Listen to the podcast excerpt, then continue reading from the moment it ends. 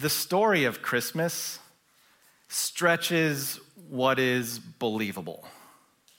And I, I try to do that this week and just read through the Christmas account as if I haven't heard it every single year since I was a baby. And you see some pretty incredible things come up. And by the way, if, if you're not sure about God, if, if you're not sure about the whole Bible thing, I can see why the Christmas story would be your evidence number one for maybe why you don't believe in God or don't believe in the Bible, because the story stretches what is believable. I mean, just think through some of the details, and I'll just list a few because I think we know them. First of all, we have a pregnant virgin, and her fiance is okay with it because this pregnancy came from God. And so, right away, you've got something that stretches biological nature. Uh, you've also got some supernatural events. You've got an angel choir giving a concert to some homeless shepherds who are living out near Bethlehem. And not only is the venue unexpected, but so is the audience and so is the choir. Okay, so there's an angel choir singing to some homeless shepherds. And we could go through all the details, like these supposed wise men who traveled hundreds of miles to deliver some birthday gifts. But here's the, the thing the, the big thing that should make everyone just stop and say, well, wait a minute, wait a minute. God became human. You're telling me that your God became a human and lived a life here on earth. Long story short, the, the, Christmas story stretches what is believable, and I can see why someone might have doubts about this backstory to God with us. And today, as we wrap up this series, we're going to dig into that. The doubts that might exist about the whole backstory, or at least the main message of God with us. Well, what we've been doing in this series is following the life of a man named John the Baptist, whose life was intertwined with Jesus in so many ways. John's job was to prepare people for Jesus. And what we've seen in this series is that a big part of that was calling people to repentance. What we saw in week one is that when it comes to the reason for the season, we can be distracted in a lot of different ways. But repentance calls us back to where our heart needs to be. Also, what we've seen is that when it comes to Christmas and the reason for the season, we can be filled with disappointment about how we celebrate Christmas. In fact, some of you may be disappointed you can't attend in person for our Christmas services. But what we saw last week is that Jesus, the perfect gift, never leaves us disappointed. Then finally, today, we're going to talk about doubt because when it comes to preparing your heart for the reason for the season, doubt is something that can definitely get in the way of you appreciating the joy that God wants to give you this Christmas and always. And when you hear about doubt, you might think to yourself that doubt is maybe more of an intellectual thing.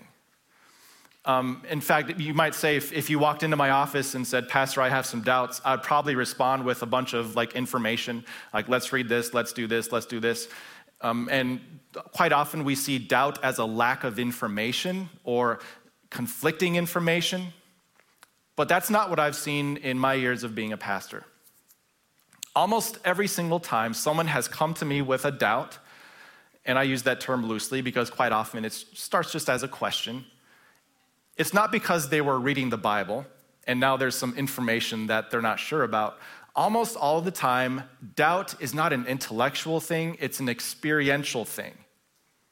Like a lot of bad things happen in a person's life, and then they say, Pastor, this happened and then that happened, and all these things are just building up. I just, I, I don't know about God anymore. Where is He? What is He doing? Doubt is not always an intellectual thing. More often, it's an emotional thing or it's an experiential thing. I, I put it this way for number one on our sheets. Most doubts begin over a personal issue, not a scriptural issue. Have you experienced that to be true in your life? Where you had some doubts about God? Maybe not because of something that you read in the Bible, but because of something you were experiencing in your life. You couldn't have a baby. You couldn't get to the college you wanted. You couldn't do something that you thought was good and you thought God would bless. And things started to pile up, bad things that were taking you away from the direction you wanted to go. And you thought to yourself, where is God? Christmas, it's a great idea that God is with us, but there come so many times in life where it's so easy to doubt that God is with me. So, what I hope we can do during our message time today is to find a few things from John the Baptist's life where he teaches us what to do with those kinds of doubts. I'm not going to go through all the details of the Christmas story and prove to you that a virgin conceived and prove to you that angels appeared to some shepherds. Uh, those are historical things that you can read about. But what I want to do today is focus more on the doubts that come from what we experience in life. And as we look at one final part from the life of John the Baptist, we're going to see some amazing tools and tips for how to navigate doubt even in our world today. Now, we're going to be looking at Luke chapter 7, and we're going to jump around just a little bit as we get started because I want to give you a full picture for what's been going on in John the Baptist's life. But I'm actually going to start at the very end. I'm going to show you what Jesus said about John the Baptist, and then we're going to backtrack to see how Jesus got to this point. Jesus, talking to a crowd of people, John was nowhere near. Jesus, talking to a crowd of people, said, I tell you, among those born of women, and for those statisticians out there, it's a pretty high percentage of the population that he's talking about, there is no one greater than John.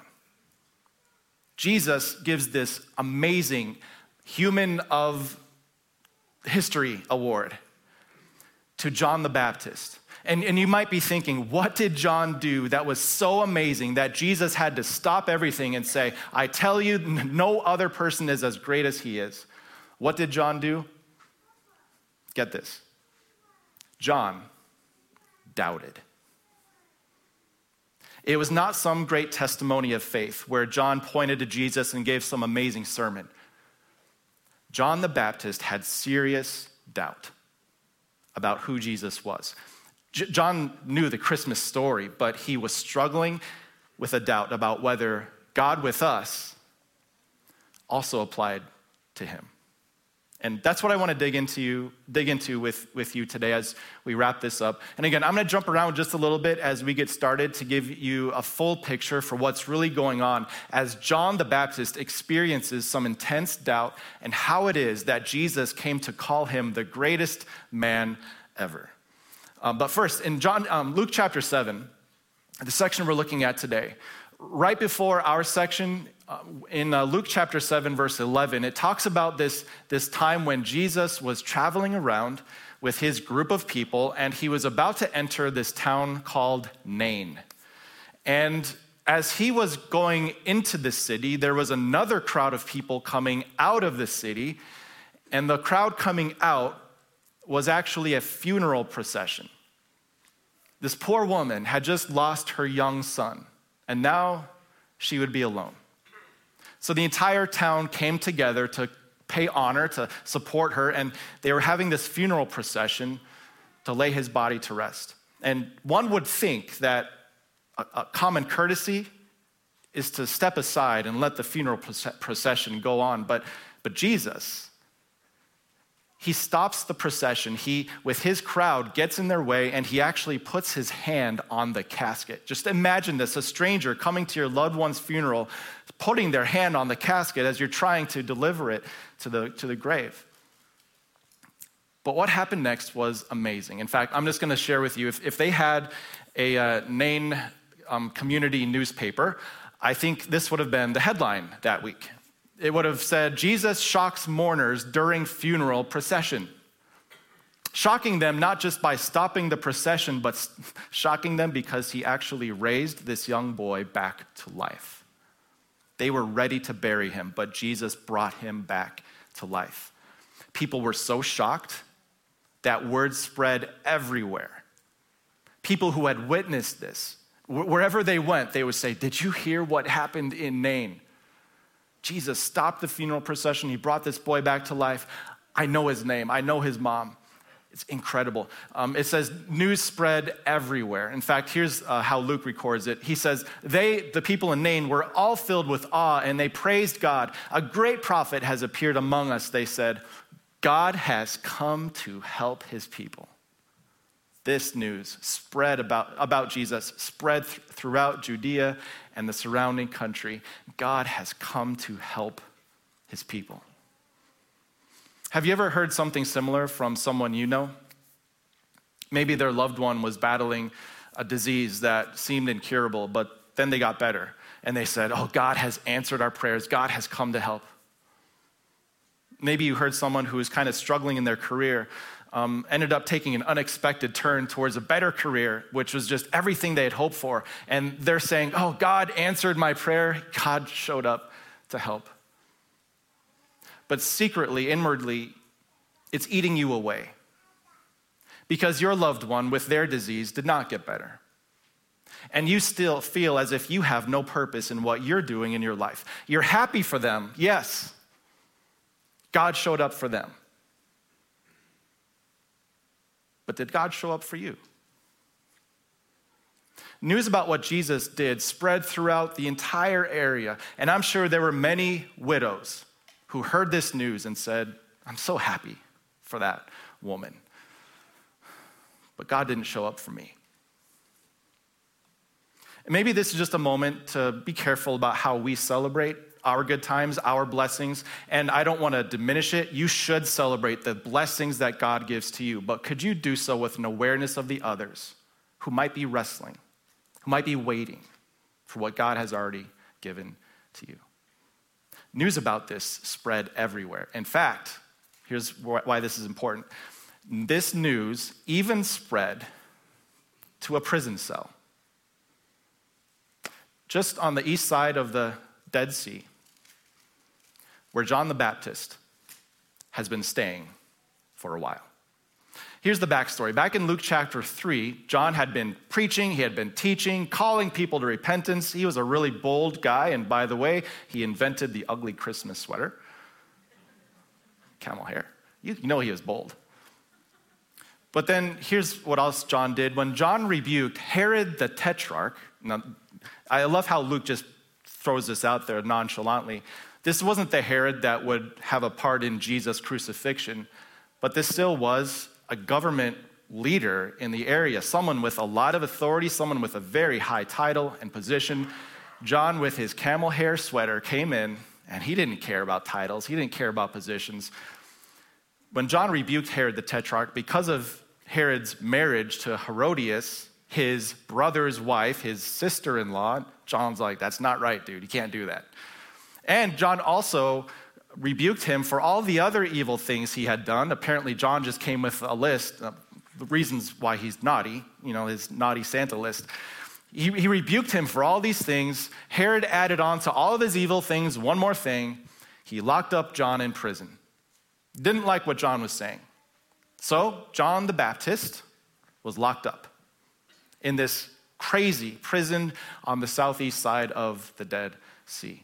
And chapter goes by, chapter goes by, Luke is telling the story of Jesus, and then finally the story of this widow in Nain comes up, how her son was raised back to life. News spread throughout the area, and guess who else heard about this amazing way that God had showed up? But John. So 7 verse 18.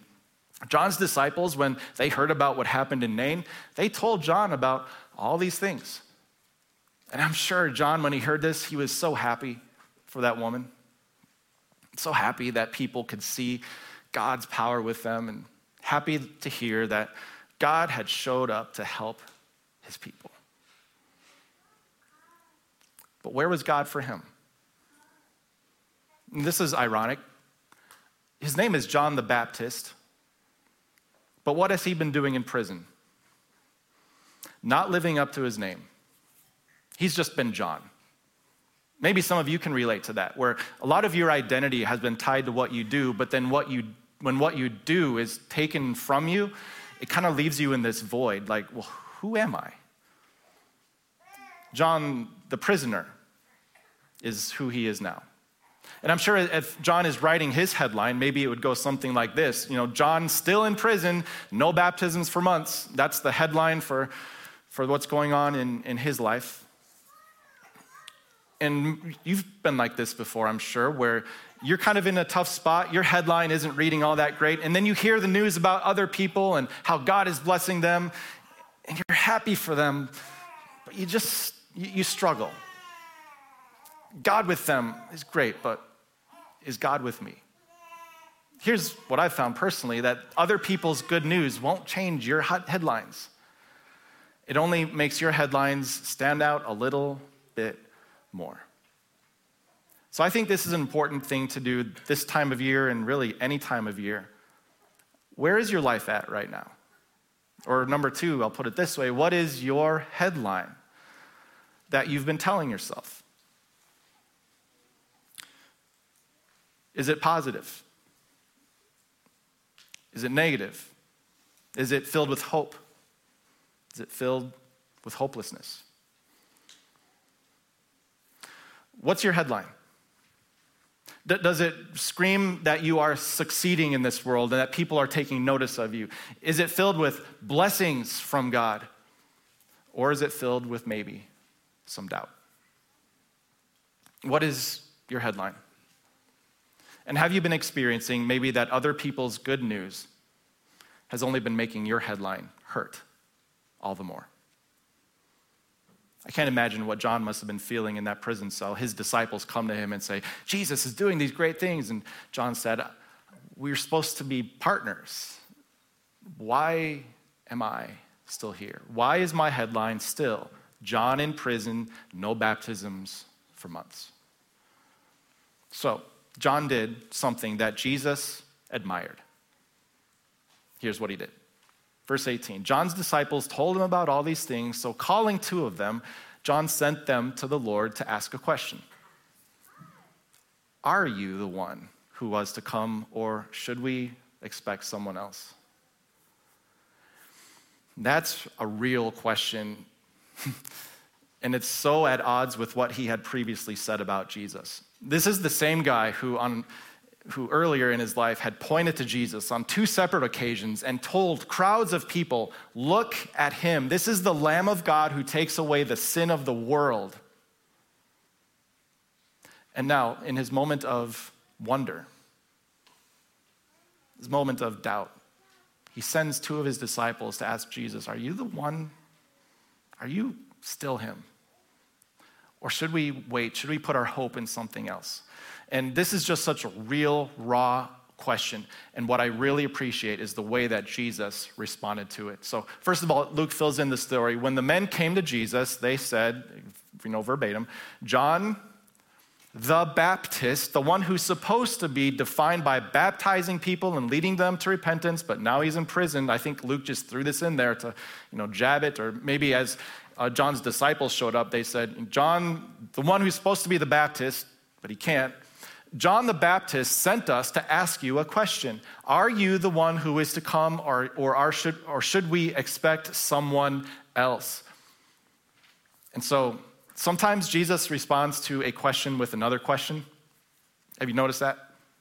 People ask him, What should I do? And Jesus said, What do you think? Or he says, What have you read? And he'll let them answer their own question.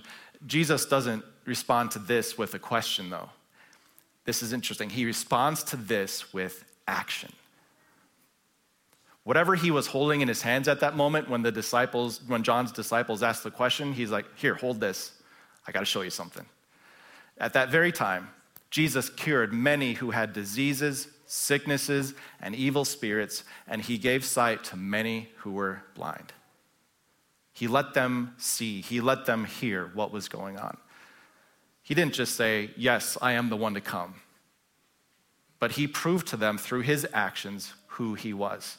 This was a direct fulfillment of what had been prophesied in Isaiah hundreds of years before. Isaiah chapter 61, Jesus was basically going down and showing them everything that was prophesied. And so, after all this, verse 22, he turns back to the messengers and he said, Go back and reply to John what my answer is. Not what I tell you, but what you've seen and what you have heard. The blind receive sight, the lame walk, those who have leprosy are cleansed, the deaf hear, the dead are raised, and the good news is proclaimed to the, to the poor. Everything that was supposed to be done by the Messiah is being done in me. And here's where it, it always stretches me, stretches you perhaps. When we're going through hardships, It's so hard just to see everyone else around you being blessed in different ways, but you yourself are missing out. And it can cause you to doubt where is God for me? But in this moment, Jesus challenges John to think of the bigger picture that this isn't about improving the quality of your life, this is about changing people's eternities. So, as John, or as Jesus sends back these two disciples of John, he says, There's one more thing, one more thing I want you to tell him. Don't just tell him what you've seen and heard, but I have a special message that I want you to share with him and relay to him. And he starts like this Make sure you tell him, blessed is anyone, anyone, regardless of their circumstance, is blessed if something happens. And I'm going to show you, and you can obviously read ahead if you want, but I'm going to show you what Jesus pointed to as what it takes to be blessed. But I think we should pause at that word blessed because it's thrown around way too much from every time you sneeze to every time you look at a kitchen decoration. Uh, we're really blessed in my house. we are blessed on every wall in many different ways. But that word blessed, I think it's something we just skip over. We think, oh, blessed kind of means happy. When you think about that word blessed and what it actually means, it means that you are experiencing something that you shouldn't be able to experience. I put it this way for number three, if you want to write this down. To be blessed is to experience the joy of God's favor. We all, rec- we all, we all experience this on lesser scales. Um, perhaps you've experienced how a relative is just so happy to see you a grandma, a grandpa, a mom, a dad, a sibling, an aunt, an uncle. Maybe it's a teacher or a coach that just whenever you show up in their life, they're just so happy. Their favor is on you, and you know the joy of their favor. When you are blessed, you are experiencing the joy of God's favor on you. And that is incomparable with any other thing you could possibly experience in this life. To be one who is blessed means that God doesn't play favorites, He favors you just as much as anyone else. Even, even if they were cured and you weren't, even if they got the career that you didn't, even if they have the relationships that you hope for. To be blessed means that you can enjoy the joy of God's favor for you. Blessed is anyone, he goes on, blessed is anyone who does not stumble on account of me. You might think this is a weird thing to tell a guy who's moping around in prison Blessed is anyone who does not stumble on account of me. Really? That's your last line that you want us to give to John. Like, that's your closer. That's it. Not like you'll be out soon or keep up the good fight. Like, none of this pep rally stuff. Just blessed is anyone who does not stumble on account of me. And Jesus said, He'll, he'll know what you mean. This Greek word for stumble is really interesting, and I really appreciate how this translation chose to translate it because the, the Greek word, it can be used in a lot of different ways. And in some places, you see it translated as fall away. Uh, don't fall away from God, don't fall away from Jesus. But really, the word pictures an obstacle that gets in your way, something that has the potential to trip you up. Um, and what we know about things that make you stumble is that they're unexpected. Like the backpack that was in the hallway at my house earlier this week, that was unexpected. And so I stumbled.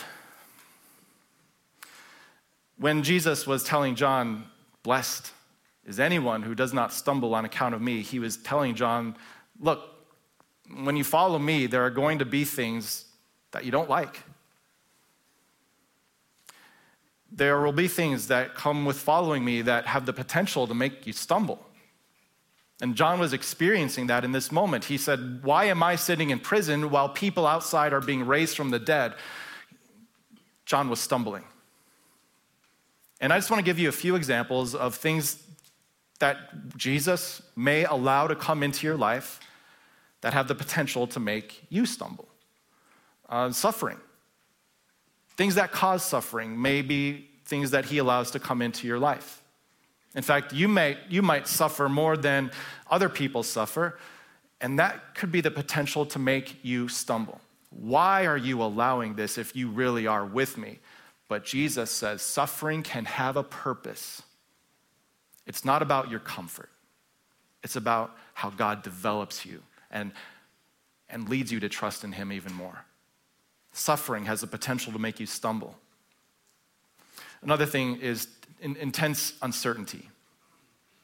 When, when it comes to following Jesus, we have the certainty of eternity, but when it comes to the way we love people and the way we forgive people, there's going to be a lot of uncertainty. And so you, you might see that in your life and say, God, I thought you were going to show me the way. Would you just tell me what to do? And that uncertainty has the potential to make you stumble. And here's maybe something that we don't think about often, I didn't think about until this week. The need to extend grace to people is something that Jesus will place in your path. And this can make us stumble more than anything else. It is so hard to forgive, to let go of the grudge, and to forgive others as God has forgiven us. It is so difficult, and that can make you stumble and say, God, I don't want to forgive. No. and that can be something that you stumble over. All these things Jesus predicted we would go through. And there's more. I just listed three. But John, John was, was hearing this word from Jesus Blessed is anyone who does not stumble on account of me. Those who don't stumble will experience the joy of God's favor. Amen. No, not amen. We've got some work to do because if, if God's favor is dependent on our not stumbling, then we're not going to experience a lot of favor. As, as you think through your life and some of the things that God has allowed to come into your life, you, you could say that you've stumbled over things that Jesus warned you about. And the things that are in your life have stumbled you even away from God, saying, Well, where is He? And what good is he? But before we get to the end, I want to point out one thing about what's on this list. The things that I stumble over and the things that you stumble over are all the things that Jesus marched through.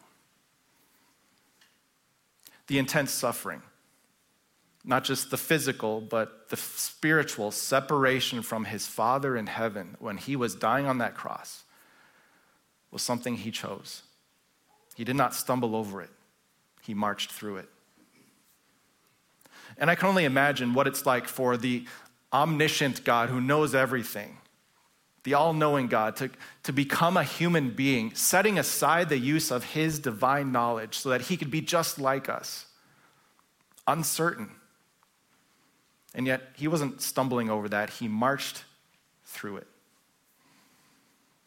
And when it came to the not just the really bad people in his life and the need to extend grace, but when it came to even the people who were putting him on a cross, he extended grace. He did not hold a grudge. Rather, he marched through and he extended grace to everyone, whether they deserved it or not. And that includes me and you grace is extended to me and to you. And ultimately, that's really the, the, the final thing we need to know, to know about being blessed. To be blessed is to experience the joy of God's favor, but God's favor comes to you by grace.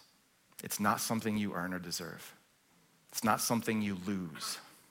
It's something that God decided to show you when He sent His Son to march through everything that we stumble over. So I know Christmas is filled with things that can stretch what is believable.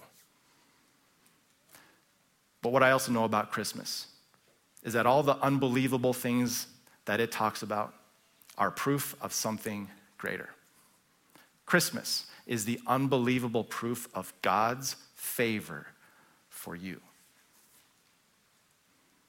Jesus sent to this world to march through what we often stumble over so that we can experience the blessing of God's favor given by grace. So this week, if you're watching in real time. This week, we'll be celebrating Christmas. And I just have one parting word of application for you.